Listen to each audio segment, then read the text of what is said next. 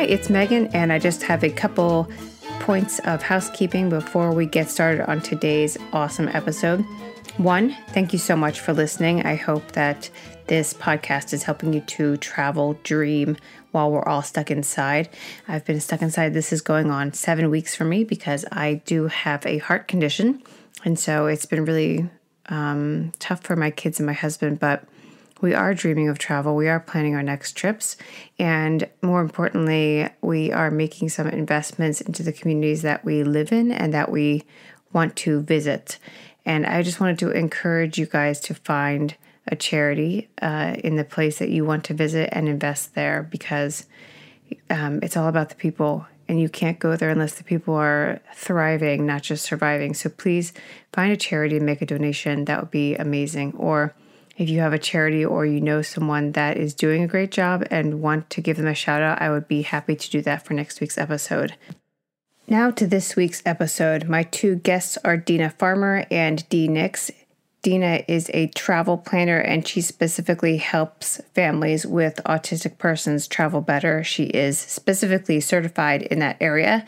And then Dee Nix is with Autism Champions out of Oxford, United Kingdom. And I can't put it better than her, so I won't try. But she is an educator, a consultant, and an advocate for um, persons with autism and families that or caregivers of persons with autism. And we specifically talk about you know, these airplane type situations, how to understand the needs of a person with autism, and what we might do to be supportive of the caregivers or or what we can do to to help that person in that situation. And it's just uh, it's a great conversation. So, without any further ado, please enjoy this week's episode of Travel Radio Podcast. Hello and welcome to Travel Radio. I am your host, Megan Chapa, and I am privileged today to have a new guest with me, Dina Farmer. Hello and welcome, Dina. Thank you so much for having me. I'm really excited to be here. Yeah, wonderful. Now, for people that want to follow along, would you please give them your website information? Absolutely. Um, you can find me at www.lilyandmagnoliatravel.com. Um, and those are the same handles for all of my um, social media on Facebook, but I'm mostly on Instagram. it's the same for Instagram as well. Now, I should have asked you this question first, but would you just take a moment to introduce yourself? Uh, yes, absolutely. I'm Dina Farmer, and I'm a U.S. Air Force spouse and a U.S. Air Force veteran. And I am a mom to two amazing and really wild little boys. And I'm the owner of Lily and Magnolia Travel, which helps um, special needs families see the world.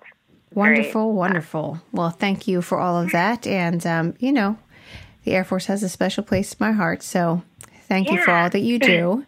And um, yeah, you. wonderful. Yes. So then, um, Colorado Springs is one of my favorite stateside homes. It's where we most recently moved from, and I'm pumped to have you on the podcast. And from Colorado Springs, would you give us the topic of today's podcast? Um, so today we are going to be talking about where in the world you can travel with a child with autism. Which, uh, spoiler alert, is it's everywhere. It's everywhere. yeah. Okay, so we've no given the punchline. Yeah, great. Awesome. We've given the punchline away, um, but let's get into the why and the how of that. So, starting with the why, why is this your travel specialty? Um, so, the reason that I um, decided to shift um, where I was in the travel industry is because my oldest son has recently been diagnosed with autism. Um, and so we've been trying to navigate how to travel the world with a child with autism. Mm-hmm. Uh, and it's not difficult, it just takes you know extra steps. So I figured if I was struggling to find um, resources available to us as a family with special needs, other special needs families also must fill that stream.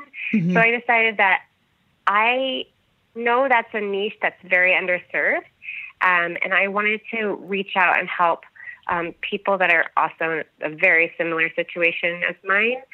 Um, and that's why I decided that it would be really, it would be serving others really to help them, um, you know, make the world available to everybody, even the no matter the severity of um, the autism. Wonderful, wonderful.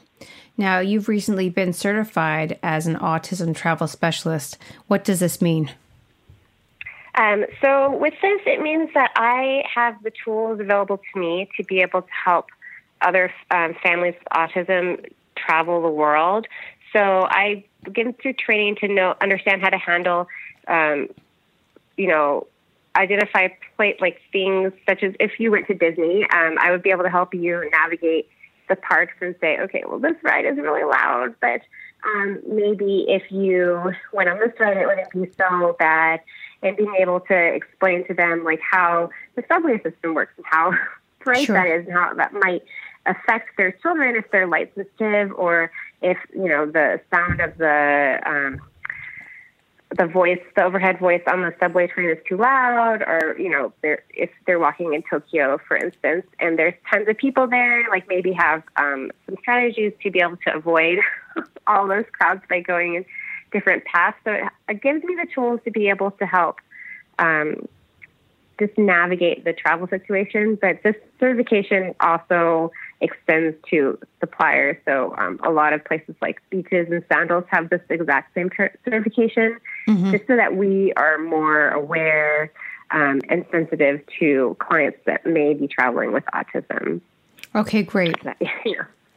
yeah, I think it's I mean, yes, I think it's under a group of people that is underserved by the travel world, and also mm-hmm. that I think there is a huge need for people of your niche. So, yeah, I'm, I'm really glad we're getting this information recorded. So, um, let's do some myth busting then. What is the biggest okay. m- myth that families tell themselves about traveling with an autistic child that might prevent them from fulfilling their travel dreams? I think that, well, especially for me personally, as as I started to learn that my son has autism, um, I felt like it just was harder because of the meltdowns that happen at the airport, or you know, somebody won't understand why my child is losing his mind in Disneyland, or why he can't stand the sound, like why he has to wear earmuffs sometimes. Mm-hmm, mm-hmm. Um, and I think that when people think about all those hurdles um, through their daily lives and then try to extend it to travel, um, it just becomes really overwhelming to think that way. But I know while going down this journey that there's lots of um, programs in place to help these families get over that hurdle. Mm-hmm. Um, and I think that's the big thing is that people think that, well, there's no resources available to me um, as a family with autism or special needs. So why travel? But yeah, yeah. like now because autism is getting so um, it's becoming we know we're understanding it more and we're seeing it more commonly. There's a lot of programs that are being developed to help people with autism see the world. And um, I've I've just got like even TSA has a program that I use all the time to help us get through the airport because you know there's nothing worse, honestly, than your child in the middle of the security check line, like losing his mind because somebody touched him. Yeah. you know, like, and unfortunately, like that's just the way it is. But I think when you're working with somebody that also understands your situation, um, it makes it easier for you to get out there in the world. So, um, I wish I had this resource. yeah, when well, we were traveling, because it would really help. well, and it, it's kind of it's kind of just like everything. Like we move frequently, and so sometimes right. to to make a friend and to have to go through your whole backstory mm-hmm. is exhausting. But like yeah. if I were to meet someone who had some common denominators to me, it would feel way more comfortable to just like get on with our lives and explain the type of things that you know maybe I needed, and then right. you know, and without feeling judged or like. But he only does it sometimes, or you know, there's just the ability I think for people to approach you and be open without having to needlessly ex- over explain what's happening with a child. Right. So awesome. Exactly. So then, can we 100%. get into some? Oh, sorry. Go ahead. Oh no, I'm agreeing with you. 100 percent true. nice. I nailed it. Okay. what are some practical tips that you know, maybe just the first thing you think of for helping parents uh, cope with traveling I don't want to say cope, but you know, managing expectations yeah. or something for traveling with a child with autism? Well, I always think um, I think whatever works at home should be extended to travel. So, for example, um, my when we go out in like public places with my son, and I know that something's going to be very, very, very overstimulating for him, we I don't. I'm not ashamed of bringing his earmuffs and plopping them on his head because I know that those will bring him down. Yeah, he's not overstimulated. So, like that's fine to bring with you on an airplane, and TSA is totally fine with you having earmuffs. They're totally fine with him wearing, or your child wearing sunglasses. Um, and if as long as you sign up for that program that I was talking about, TSA Cares, um, they they make it that so that you can get through the security line quicker. Um, and then the TSA agent is typically very very sensitive to what your needs are, um, and they don't have to go through the X-ray machines. That just makes mm-hmm. it like um, so much easier. And then I always bring something with my son, like like I said, whatever works at home, I extend it to travel. So he is my rewards kid, and um, we I'm not ashamed to bring the Nintendo DS or his Switch with us, um, just so that he's not, you know, I'm putting out my bunny ears, of course, quotation marks, bored while traveling because that's something that um, you know his brain work, works a mile a minute. Yep. So having that entertainment with him um, makes it easier for him to travel. So um, I'm not ashamed of him playing games on the plane or in a location like if we're waiting in line at Disney, like I will let him play on his Nintendo DS because I know that it's going to hopefully prevent a meltdown from happening because you want to have fun and I know that you want your child to be engaged and aware, but at the same time, um, just because you're traveling doesn't mean that they've changed either. Right. so whatever works at home works works while traveling for sure. Great. The only thing I think that kind of gets disrupted is the routine, but I feel like as long as you can establish some some kind of routine while traveling as well, um, that makes that transition to traveling a lot easier too. Excellent. Now we talked about yeah. Beaches and Sandals as being mm-hmm. uh, resorts, same same family of properties, which uh, probably more Beaches applies here, but uh, right. of resorts that yeah, yeah, that um, that cater and have a department dedicated to people with uh, you know additional needs. Now, do you mm-hmm. find that there is a growing number of hotels and resorts that are aware and working on this, or what do you think the landscape is, and what do you think the future landscape is? Um, so as far as I, I don't find a lot of hotels embracing this yet, and I think that's just because hotels are kind of um, like you know a place that you stay, but resorts I find such as Beaches is um, embracing it, and I think I'm hearing words that Club Med is considering or they're doing something like that. But mostly those all inclusives I've been noticing are starting to incorporate a lot of um, awareness, at least, and training for their um, staff. And then the cruise lines are starting to jump on board, and in okay. particular, Disney's cruise line and Royal Caribbean. Royal Caribbean is actually certified now um, through ID, um, through the uh, same place that I'm certified, which is awesome. okay, cool. Um, and then, yeah. And then, of course, all the theme parks are all getting on board. And I think that Six Flags, of all places, just got certified. Um, so that's yeah, that uh, seems, really awesome. I, I, am kind of surprised to hear that about Six Flags, just because they just seem, yeah. in my opinion, to hit the you know highest common denominator for everyone. But that's refreshing. Right. That's good to hear. Yeah, okay. yeah, they they just got it. So I was like, oh, good on you, Six Flags. I'm very proud of you. Nice, awesome. So then, can you give us a client success story of yours?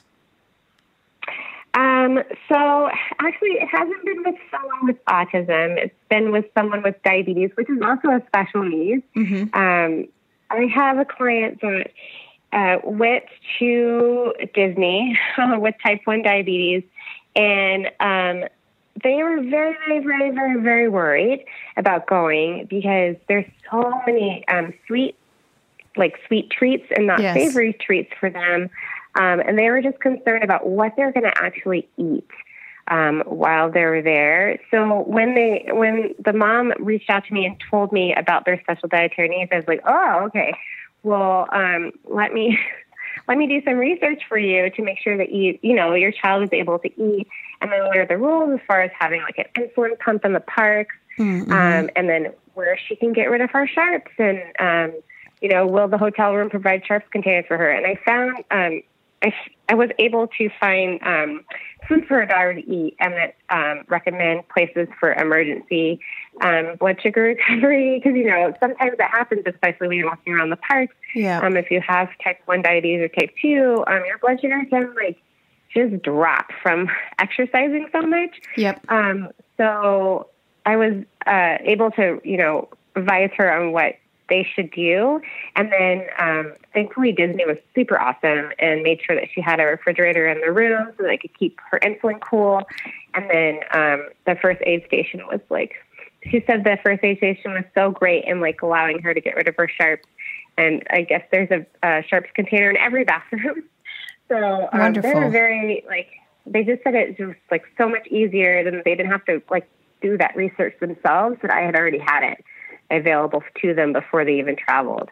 So it doesn't just stop at autism. I also help other special needs as well, such as diabetes.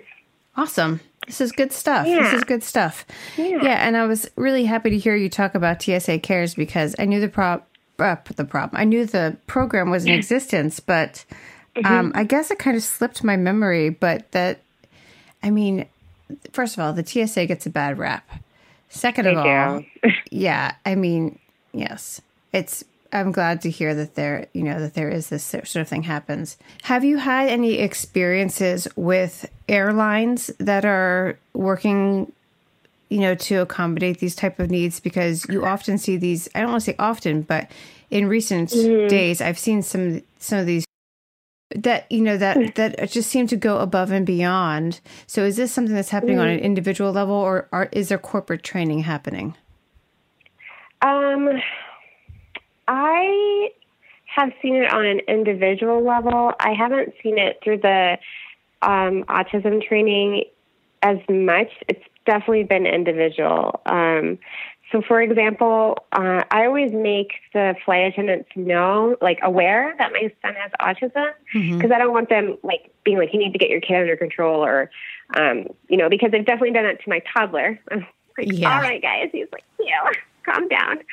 But um, I just let them know, like, "Hey, my son has autism. I know it doesn't look like he has." any kind of special needs because it's a cognitive disability, not a physical one. Mm-hmm. Um, so if he starts crying, and I know that he's almost nine years old. Um, I, you know, I'm doing my very best, but this is an autism meltdown, and the only thing that's going to work is like to let him go through the whole process, and then he'll calm down, and then it'll be over. But I let them know. Um, I make them very aware. And when we went on a trip to Turkey, I can't say, and I like, you know, United sometimes gets a really bad rap, mm-hmm. but I will have to say the flight crew from Denver to um, Frankfurt, like I told them as soon as I got on the plane, the head flight attendant, I said, hey, um, you know, my son has autism. If there's any way that you guys can extend some understanding, um, or maybe if you can give me some help, I'd really appreciate it. Um, and then during the entire flight, the whole flight crew, uh, like the whole flight crew of flight attendants, were constantly coming and checking on me, making sure that I needed, you know, if we needed anything, did my son need any additional snacks to keep him happy. Um, so, like, just telling them, I feel like is a huge benefit because it just um, it makes it manages their expectations. You know what I mean? Mm-hmm, um, mm-hmm, mm-hmm. So it really helps. But in general, like across the board, I don't think any um, airlines yet have become certified mm. or doing training to um, help. But I'm sure that'll change as you know this becomes more and more um, focused with um, people traveling. yeah. I hope so. yeah, and honestly, if anyone from the airlines is listening, y'all need a way to climb out of a hole right now. So get yourself a good PR person and yeah. focus on the good things you're doing and this will buy you some goodwill with not just families with autistic you know family members but with the rest of us too because mm-hmm. we like that sort of thing it's a True. Yeah. True. So, okay. Well, then before I close out, is there is there anything else that I'm missing that you would want to tell listeners? So um, we did tap in a little bit about TSA Cares, and I, I really wanted to talk about that because, like you said, Megan, um, TSA does get a really bad rap. But I think that this program, especially in regards to special needs, regardless of your special need, um, it's so good. um, I haven't had a bad experience at all with TSA Cares. Um, so I, I do personally have the um, um, oh my gosh, what was it, what is it called? The TSA PreCheck. Yep. Um, but this program is kind of similar to TSA PreCheck in that you set it up before you travel. So you, you call TSA Cares and submit it to them and say, hey, um, they'll even come and like meet you at the ticketing counter. Amazing. Um, if you really need, yeah, I know. I was like, this is so, so nice. Um, but they, what happens is you'll go through the, um, you'll let the TSA agent know, and you'll go through the um, whichever line is shorter, and then they will not make the um, people that are traveling with the person that needs the cares. Um, they won't make them take off their jacket or their shoes or go through the X-ray machine because you know sometimes that can be really like overstimulating standing in that machine, especially for someone with autism. Um, Sure. I know my son like looks at it with deer in the headlight look. It's like, I know you're not going through it. This is a metal detector. Um, and they make the, I mean, they can get tied down. It does say that on the TSA website. So I want to make families aware, especially um, for sensory issues. Um, so it, they can still do that because it's part of security. But um, it's it's made really quick, and the whole family can stay in the screening area. So if they need that support and that this is just going to be really fast, and then we're going to get through here, um, they make that for them. And then another extension is for me, especially because I was traveling by myself with my boys, is that they took me to my gate. Like they walked me from security to my gate, and I was like, "Thank you." Yeah. I have another helping hand. This is so nice. And they, the agent was pushing my stroller for me so I could hold my oldest son's hand while we're walking to the airport. And I just was like, this is such a great program. That I really think that when you're traveling, you know, flying, this is something that you should definitely 100% take advantage of because it's, Yeah. it's so wonderful. It really is. Yeah. I mean, I really love it. I just as a, I mean, I wish they had that for all moms almost because I've definitely I flown with my kids before, and you've you know, and you've got one going one way and one going the other way, or Mm-hmm. or however. But I mean, I'm really glad to hear that that's available and that they're so you know giving of their time. So yeah, kudos to TSA Cares. That's great. Yes. All right. Well, tell So us true. where we can find you again online, and people can, of course, go to the show notes, and they will see your face, Mm-hmm. and they will click on your face, and then all your contact information will be there. But tell us one more time where we can find you. Okay, so you can find me on my website, www.lilyandmagnoliatravel.com. Um, and it's the same handle for Facebook and Instagram. Um, but if you want to engage with me more, I'm, I'm definitely on Instagram a whole lot more. Um, and that's the same thing, Lily and Magnolia Travel. Um, and yeah. All right, wonderful. you can find me. Well, thank you for your time. I really appreciate you coming on the program today. Well, thank you so much, Megan. It's been a lot of fun chatting. Yeah, wonderful. I hope we do it again sometime. Yes, for sure. right. thank you. All right, for our second segment on the podcast, I wanted to bring in a friend of mine who is also a consultant with Autism Champions here in Oxford, and her name is Dee Nix. Dee, would you, well, first off, welcome to the podcast. Thank you. Welcome. Thank you. Yes, and would you take a minute to introduce yourself and your consultancy? Sure.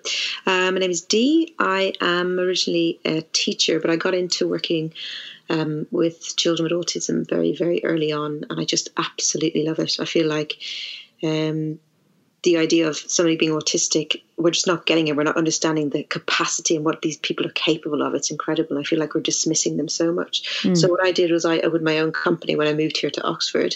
Um, it's um, a consult- consultancy and advocacy service where I do training. I work with schools. I work with families, um, and I have some ladies working with me who are um, out working with children in schools and families as well. Um, and we work through kind of um, championing neurodiversity. So the idea of having kind of neurodiverse brains, brains that are just not the same as everybody else's, and they potentially may see the world in different ways, and how important it is for us as a society to think about that. And rather than saying, well, if it's not this way, then it's wrong, well, actually, maybe we are seeing it from a different way. And how can we use those incredible brains um, going forward rather than dismissing them? Great. And um, what is the name of the consultancy and how can people find you online? Sure. We are called Autism Champions. We um, You can find us at Autism Champions on all the social medias. We have a website, www.autismchampions.co.uk. And uh, very, very soon, we are going to be launching some online workshops with myself, Dee Nix, um, and we're going to do a range of workshops around stimming, uh, meltdowns, traveling, um, what else? Looking at behavior, it being communication, mm. all of that kind of stuff. So Great. Yeah, let me know when you have, especially the travel one. I'll, I'll put that yeah. information out on my social media channels, and then people can tune into that. Um, what? Okay, so the reason I, I have you on is because we just had a great interview with Dina Farmer on, uh, on you know planning vacations for families that might have a child or someone with autism.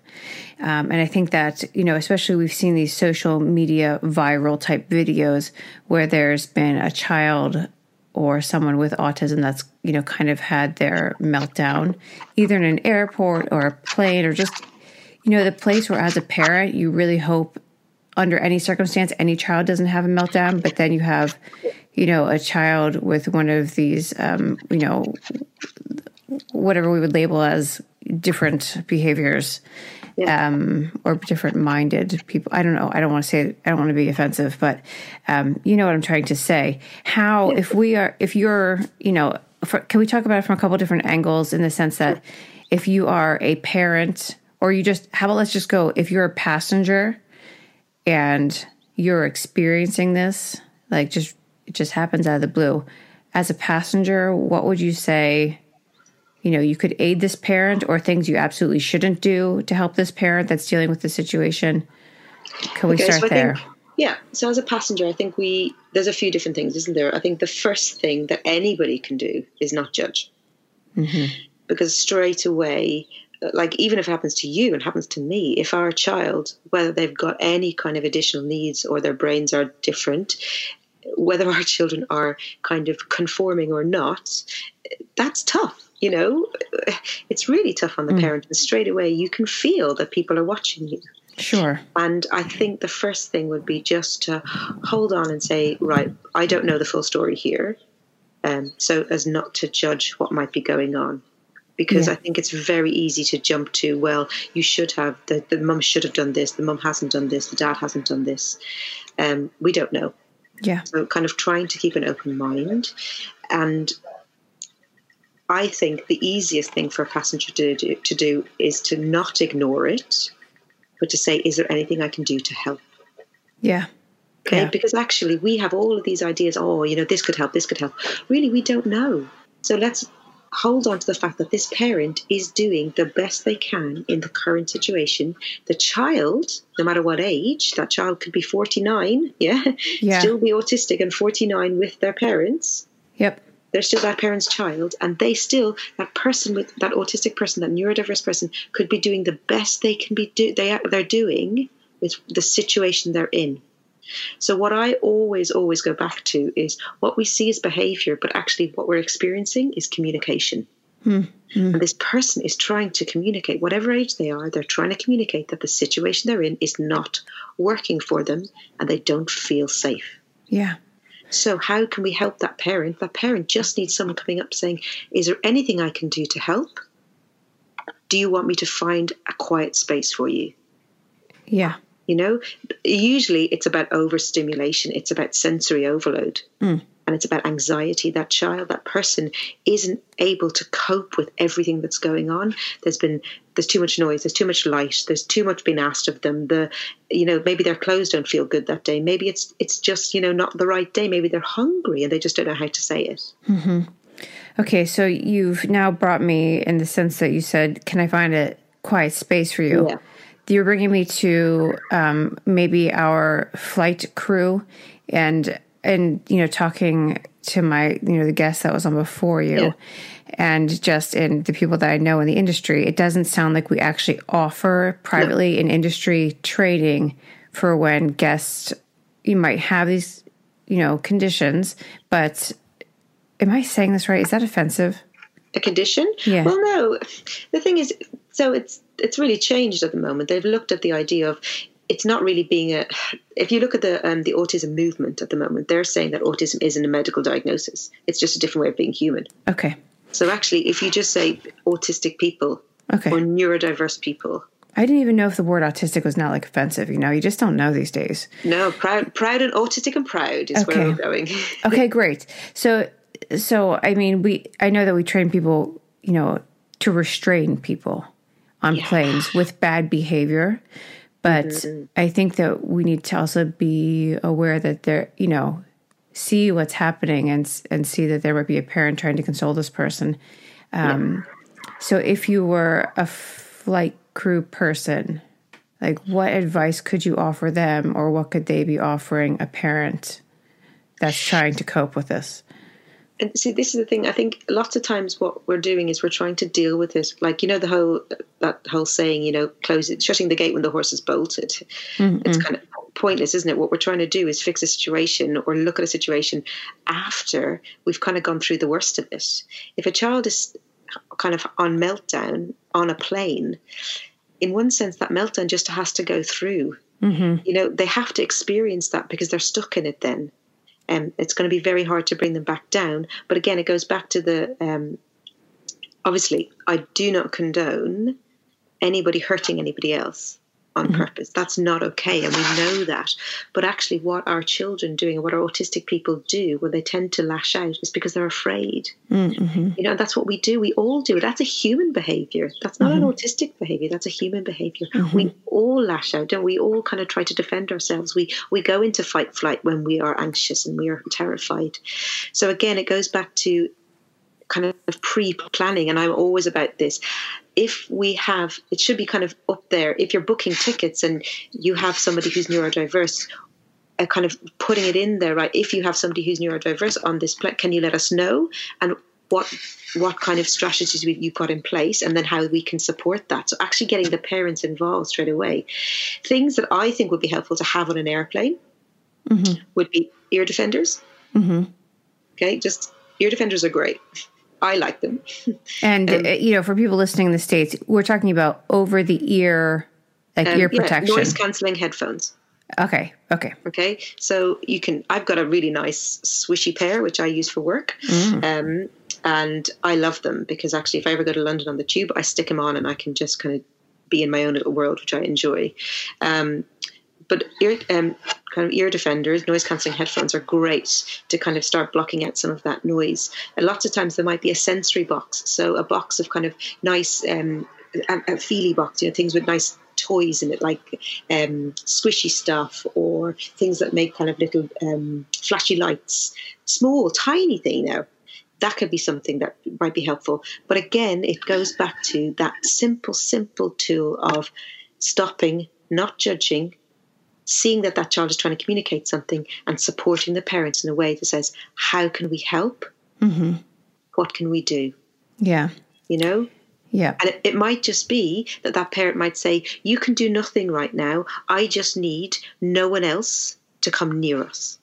yeah, You know, that could be it. We just need space for this kid to have his moment, and he will kind of hopefully and probably eventually just be exhausted, poor little thing, and calm down. And the mom and dad know them better. The mom knows whoever's with that child knows them the best. sure. And the thing that I worry about is that either too many people offer to be involved, Yeah. or that you know while we're looking at them that the parents feel judged and then they alter their behavior Yeah. into something that wouldn't be helpful for that child what, something that's not consistent to what would happen at, at home Yeah. And unfortunately, that is what happens a lot. Yeah so in my my i mean my children are, are rascals anyway so but um but we don't have any autistic children but i know that i do that and so i think it's a parent thing, isn't it? yeah and Like, what, what do people think I should be doing right now, even though what you know works? Right. Um, yeah. so I guess uh, from thinking about being a passenger in the situation, I would want to not stare at them. I would want to give them just like the courtesy of of not not get glaring at them. Yeah, uh, but you know we're human, and sometimes yeah. you know we we look, we stare. Yep. We did, but yep. what if we stared and we just gave a little smile? Yep. You know, what if we what if we looked over and we just smiled and said, "I see you," you know, well done. Um, and I, I suppose then it's about someone just taking charge, one adult within the kind of the crew for mm-hmm. me would be identified as the kind of neurodiverse champion on the plane. Mm-hmm. And if anything did happen, that that person would be identified immediately and brought over and said, right, I'm stepping in. And you go over and say, right, I'm your neurodiverse um, attendant. I'm the one who's going to be dealing with you. Nobody else is going to speak to you right now. I'm your person. My name is this. How can I help? Mm-hmm.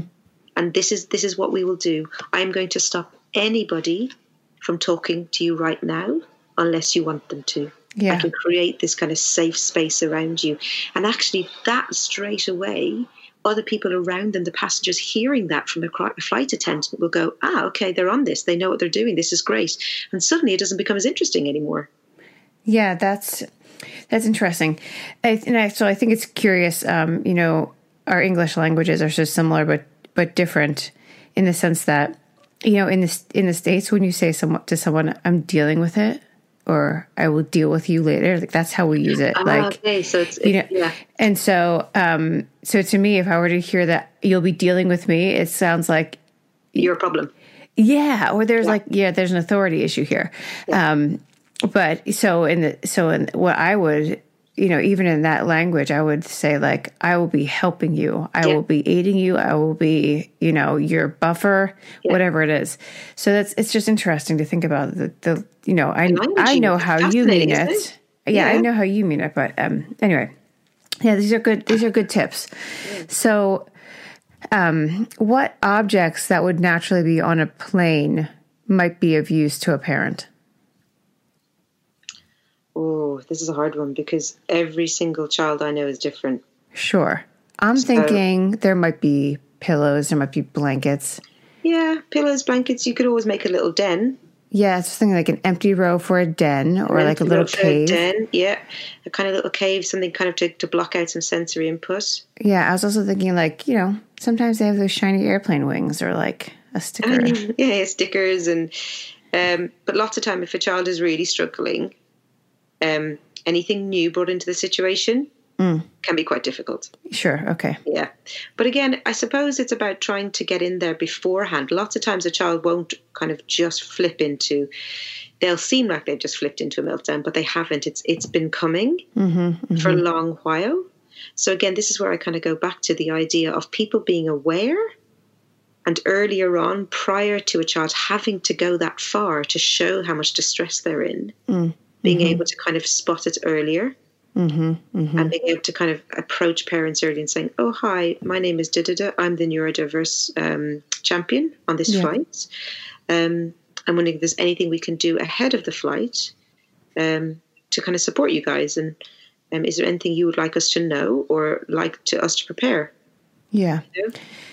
yeah, and um, the guy that was on earlier talked about if it works at home it will work. Yeah. Yeah. And so, and she does tell, because she's taken her children all over the world. She says, you can take, she has an autistic son, and she says, you can, you can take them anywhere. Yeah. You know, you just got to, you know, talk it, talk it through with them, prepare them, bring the things. Yeah. Yep. And she does tell the flight, the flight crew ahead of mm-hmm. time. Um, this is this is what's happening, and she does say he will have to go through it. Yeah. If you could just let just let him have some space. Um, yeah. Anyway, this is good and you know consistent information. So yeah, good. Brilliant. Um, now, before I, this is a short short segment, but I want to give you the opportunity to say anything else you might think would be valuable that I haven't included yet. Well, for me, it's about changing. It's kind of a paradigm shift, really. I think we need to change the way we see um, kind of how we see people communicating and what we need to do in advance. You know, if we have a child with a disability, a physical disability, yeah, mm-hmm. uh, they come and you you you let people know in advance, and it's very obvious that this child or this person might need extra support. Okay, um, they're they're they're rushed. The you know they're at the front of the queue. They have specials. They have um, kind of extra time to get onto the plane. They're not rushed. Mm-hmm. Um, all of this kind of stuff, and it's about recognizing that just because you can't see it, somebody might just need exactly the same kind of support and the same kind of time to process information, but you just might not be able to see what's mm-hmm. going on for them. And that's a huge thing. I believe every single airport needs to have a, a neurodiverse kind of lounge. Area, yeah. Mm-hmm. Where um, there are there's access to complete and utter chill out zone. You know, um, very very quiet, very chilled out, like dimmed lights, um, very no um, these loudspeaker announcements. It's yes. just crazy. Yes. Have you ever had a headache or been really really hungry and then gone to an airport? Yeah, the worst. Worst. I've had a migraine in an airport and it's Ugh. Yeah. So, do you know any airports that have these areas already? Yeah. Okay. Yeah, Dublin Airport has one. Oh, cool. Of course, yeah. you would be familiar with that. I would be. Um, and I think does Gatwick have one? Gatwick I, or Stansted, one of them has one. Ah, I don't know. I should look it up and add them in the uh, show notes. Yeah, they've gotten better at getting play areas for kids. Yep. Do you know what I mean? Yes. That's definitely gotten better. Um, but I think they're not. I think they're missing a trick on that. And the thing is, guys, it's not just kids. Autistic kids become autistic adults. Yeah, yes, yes. and we haven't. Autism isn't a new thing. Autism has been here since the beginning of time. Yeah. Yep. It's it's a kind of it's a neurobiological difference. It's it's been there. It's evolutionary. We need it to survive as a species. Um, so unfortunately, what we've had to do is a lot of people who've been autistic along the way have masked, um, much to the um, the the a huge kind of impact on their mental health. So we've had a lot of kind of issues around mental health with people who've been masking their autism their whole life. Mm. Um, so actually, it's not just about kids as well; it's about adults and the elderly who are autistic being able to seek out support and being able. And lots of people don't travel because they can't because they're not able to because of the stress it puts on them. Sure. Yeah, I see that. Yeah. Hmm. So again, it's just about kind of just changing the way we think slightly. Well, this is a good conversation. I'm glad that we've had it. I think yeah. it'll tie this episode oh, nicely. One more thing, please. There's a, there's a sunflower lanyard. Have you heard about that? Actually, I have, but you tell us. Go ahead. Okay. So the supermarkets have introduced this sunflower. Uh, Tesco's, um, have introduced this sunflower lanyard, and actually you can use it anywhere in the UK. It's a lanyard that has it's green with yellow sunflowers on it, and if it's spotted, it means you've got a hidden disability. Ah. And if that's spotted, it means that the staff um, and the specific staff who wear them, and you can kind of, if you match your lanyard to another person on the staff, then you know that person's been trained and has insight into um, hidden disabilities. Or That's hidden really great. Yeah. I wish that this was a wider, you know, uh, that more people would take this up. Yeah, yeah. It's and you know what? It would cause so much less stress and anxiety and um, kind of meltdowns for people, and mm-hmm. it would make life so much easier for so many people. I think so. Well, it it must be coming though. This this I think this movement has traction. There will be some sort of universal thing yeah. And I look forward to that happening. Yeah, me too.